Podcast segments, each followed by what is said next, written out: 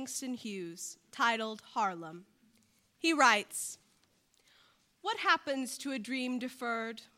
Does it dry up like a raisin in the sun, or fester like a sore and then run?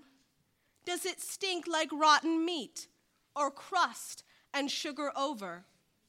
Maybe it just sags like a heavy load, or does it explode? Our second reading is from the poet, poet Georgia Douglas Johnson, My Little Dreams.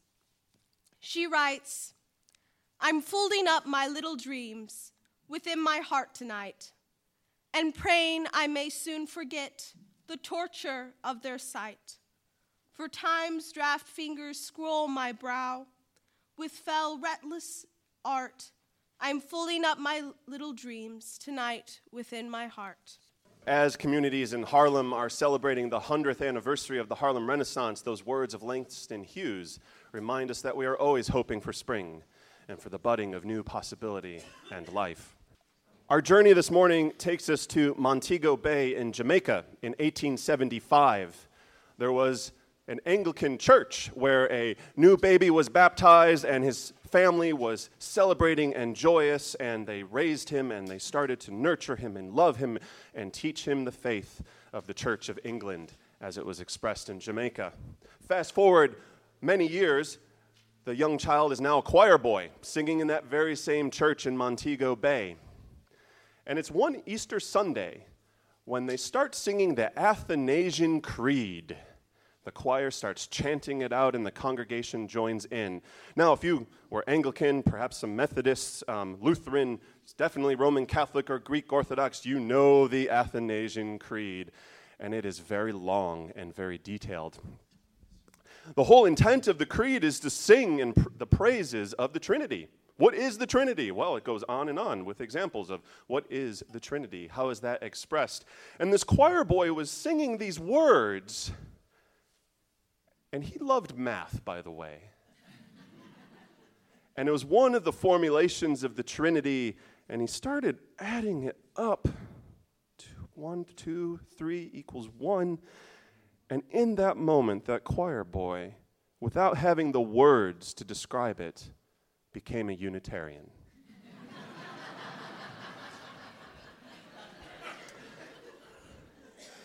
His name was Ethelred Brown. And he, from that moment on, would continue to serve the church in some way here and there, but he had lost the center of his Anglican faith. For him in that church, it was the expression of what is God? It is a triune God. And he lost that sense, that feeling that that was true for him in that moment. And as he grew up, he felt calling to the, to the ministry in some way, but he didn't want to be an Anglican priest because he could not authentically represent the faith.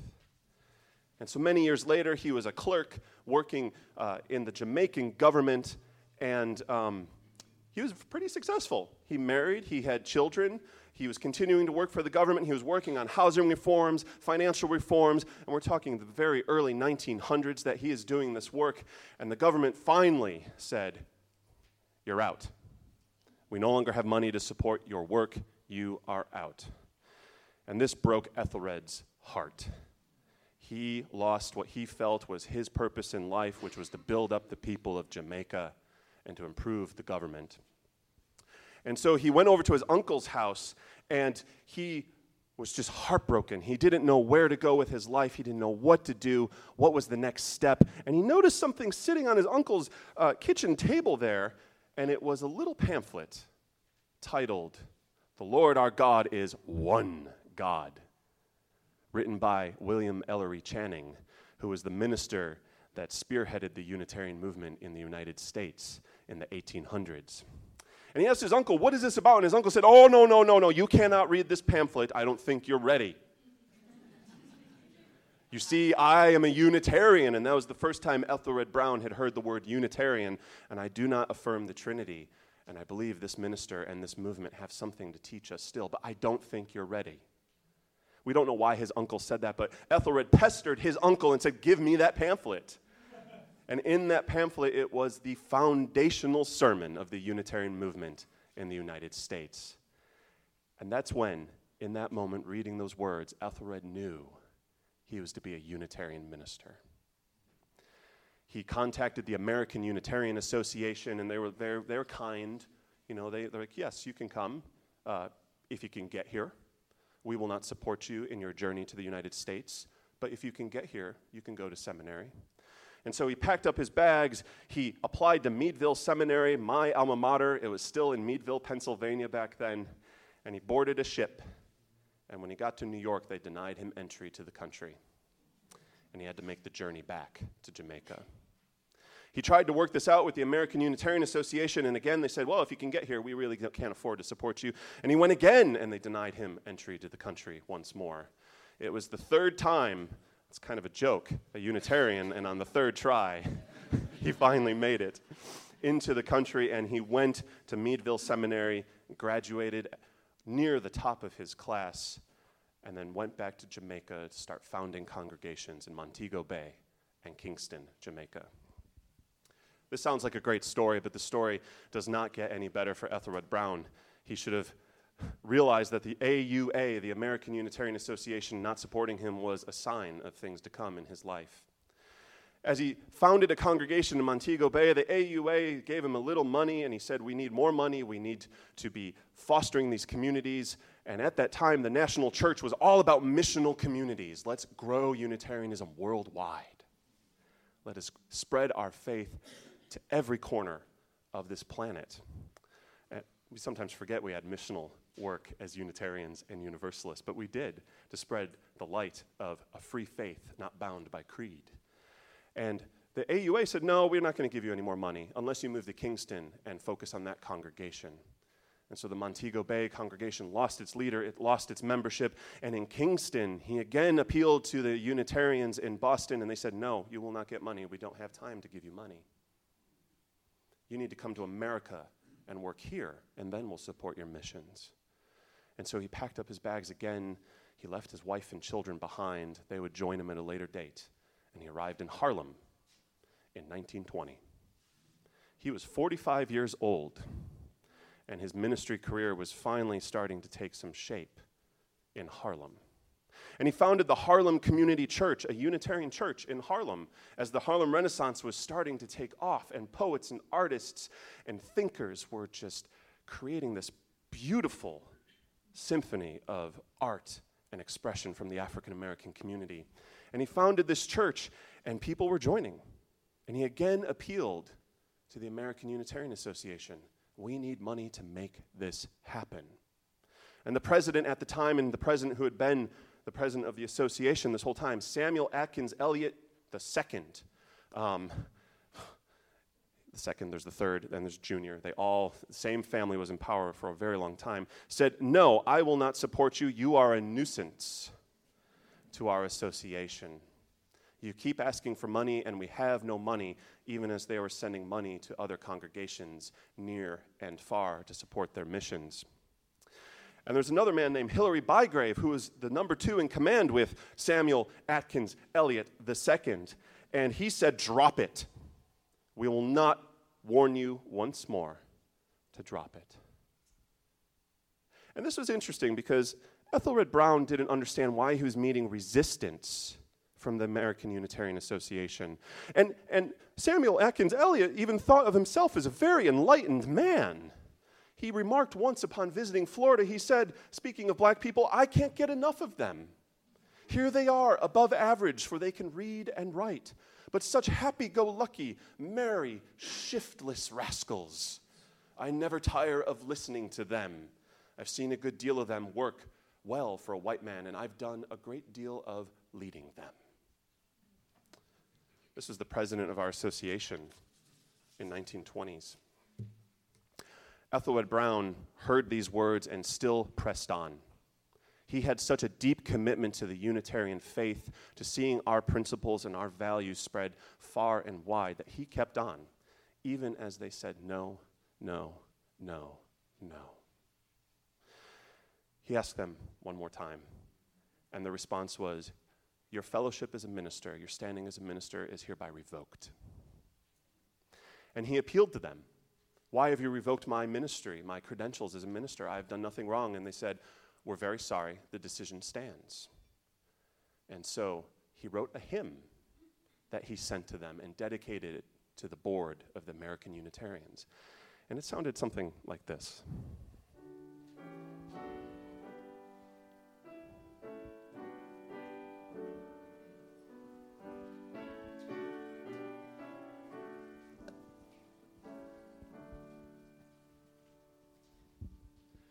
The price I pay, the price I pay, the price I pay, the gross I bear. That is what he wrote and sent to the Unitarian leadership when they refused his fellowship to be reinstated. And so he got a lawyer. And the American Unitarian Association remarked in their official documents he received a lawyer, a Jew of the type you would expect.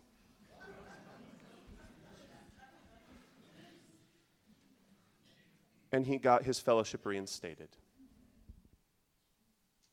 It wasn't until Ethelred Brown retired many years later that he was able to receive a working wage through the American Unitarian Association's pension. They still paid him a pension, even though he had scraped by years and years throughout his ministry. His wife could not take the pain of everything that was being done to him and lived out the rest of her days in an asylum. One of his sons ended his life prematurely, and his other sons and daughters moved away as far away as they could from the Unitarian faith. Ethelred Brown, even with all of this done to him by this faith, wrote something that just it breaks your heart but gives you some hope. He said, This church is an institution of religion dedicated to the service of humanity, seeking the truth in freedom. It strives to apply it in love for the cultivation of character, fostering fellowship in work and worship, and the establishment of a religious social order which will bring an abundance of life even with everything that had happened to him in his life, he still had that hope for the Unitarian faith. He did die, as, as we all do, but he died without having the success he dreamed of. And there is no Harlem Unitarian Church to this day. There is no church in Kingston or Montego Bay. The projects that he started were never supported, and so they died with him as well. This is another one of those heartbreaking stories that we tell in Unitarian Universalism. Um, stories that we need to reclaim, stories that tell of a very human character, of the flaws of our leadership, the flaws of our ministers, the flaws of our members. And I feel very strongly that we need to keep lifting these up. As a faith tradition without one single scripture, it is our lives, it is our common humanity, it is the heartbreak and the joy and success that is our scripture. It's the stories that you tell, that you tell, that you tell. Every single person tells that becomes the ever evolving, changing religious scripture of this tradition. And the story of Ethelred Brown is one that often gets forgotten. When the Unitarians and Universalists merged in 1961, there was great celebration. Look, we're creating something new, a new religion for a new era.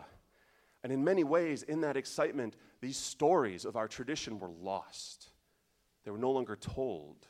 They were no longer put in the books that we give to our seminarians, that we put on our websites, that we, put, um, that we preach from our pulpits. They were lost.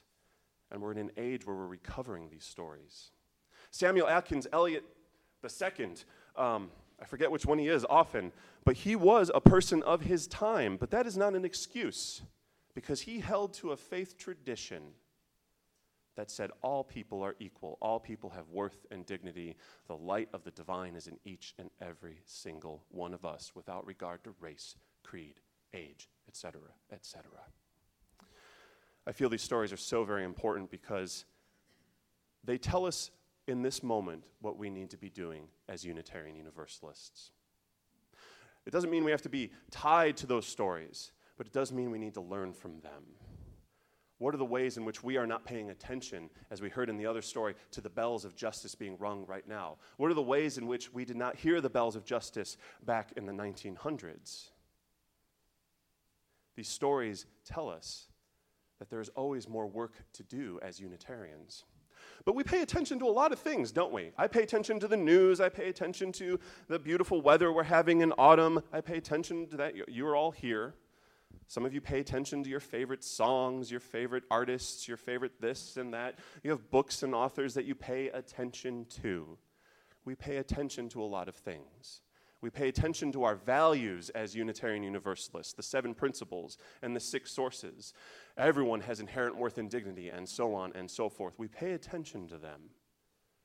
But do we have intention behind those values? I learned something interesting. I often don't define words for folks, but I learned that there's an obscure, I don't know if it's obscure, I, I just didn't know it. A medical term, intention, means the process by which something heals. Intention, the doctors are nodding, I have approval. the process by which something heals. And that is a great way to think about intention. We're paying attention to uh, intention. We're paying attention to something, but how do we move into a space where we are holding dear the process by which what we are paying attention to will heal? How will we be motivated to have action in our lives? Not just to go, ah, I agree, everyone has worth and dignity, and we are journeying toward wholeness as a religious community. But how do we make the process of healing? How do we have a part in that? And so it requires our action and our values as well. There was a Unitarian theologian named James Luther Adams. I've mentioned his name a lot. You might remember we had all the stones up on the stage, and I almost knocked over our director of religious exploration with them. James Luther Adams came up with this idea called the five smooth stones of religious liberalism. You'll remember the story of David and Goliath, where he had one stone where he took down Goliath, but he had extra stones just in case in his satchel. And James Luther Adams listed these five smooth stones, and one is of particular interest right here. He said, We do not affirm the immaculate conception of virtue. I love that phrasing. The immaculate conception of virtue. Just because we think there's worth and dignity, just because we think justice, peace, and equity is a good idea, just because we affirm the interdependent web of existence, we're all connected, et cetera, et cetera, doesn't mean it's just going to pop up move us to action on its own. We have to want to do that. We have to focus on the healing the world needs to make our values come alive. Oh, thank you.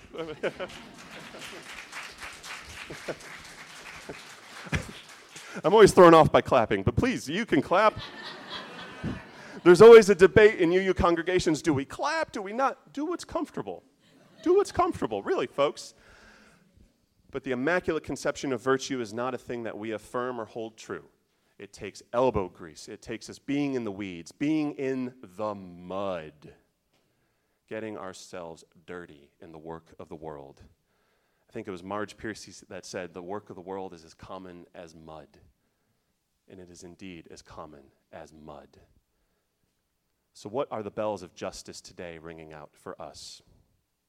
What are the things that we are moved to put our action and the work of healing into as a community and individually? How are you living your values as a Unitarian Universalist? How are you affirming worth and dignity and wholeness and healing in everything that you do? I want to share another poem from Georgia Douglas Johnson, one of the Harlem poets that we heard earlier. And she said, when someone once remarked that her poems were without color or class, that they were very agreeable to all people, her response was, They're not supposed to be agreeable. They're coming from me as a black woman in Harlem. And she wrote, This is my right to make my dreams come true. I ask, nay, I demand of life nor shall fate's deadly contraband impede my steps, nor countermand. Too long my heart against the ground has beat the dusty years around, and now at length I rise, I wake, and stride into the morning break. Remember the words of Georgia Douglas Johnson, and pay attention to the bells of justice that are ringing. They're not just ringing because someone else will do the work.